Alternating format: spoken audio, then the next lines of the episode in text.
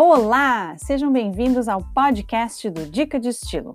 Eu sou a Georgia, hoje é dia 5 de maio de 2020 e o tema é Listras verticais nem sempre emagrecem. Ué, como assim?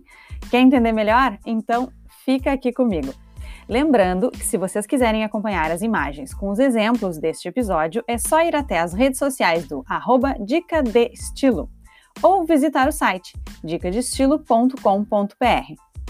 Bora falar de listras então?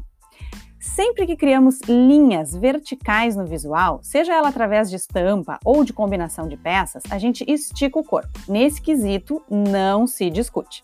O que vocês precisam entender aqui é que a soma de alguns efeitos podem minimizar essa característica de alongar. Então acompanhe aqui as dicas e se quiser espie as fotos lá no post de hoje para entender. Repara no seguinte: as fotos estão na ordem de espessura das listas, ou seja, na foto da esquerda elas são fininhas e indo para a direita vão ficando cada vez mais largas.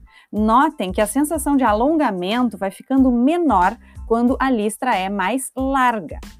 Então, se você quer o efeito de alongamento potencializado, use listras finas e próximas umas das outras na estampa.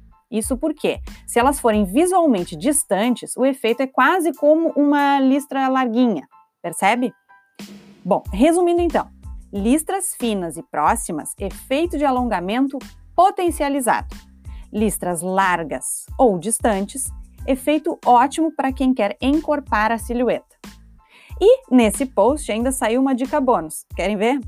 Coincidentemente, a ordem das fotos mostrou nitidamente a diferença que faz a marcação de cintura no corpo.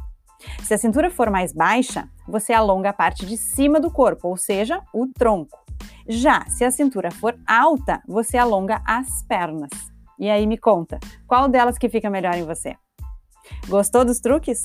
Então comenta lá no post e se ficou com alguma dúvida, escreve lá nos comentários para a gente poder responder. Tudo bem?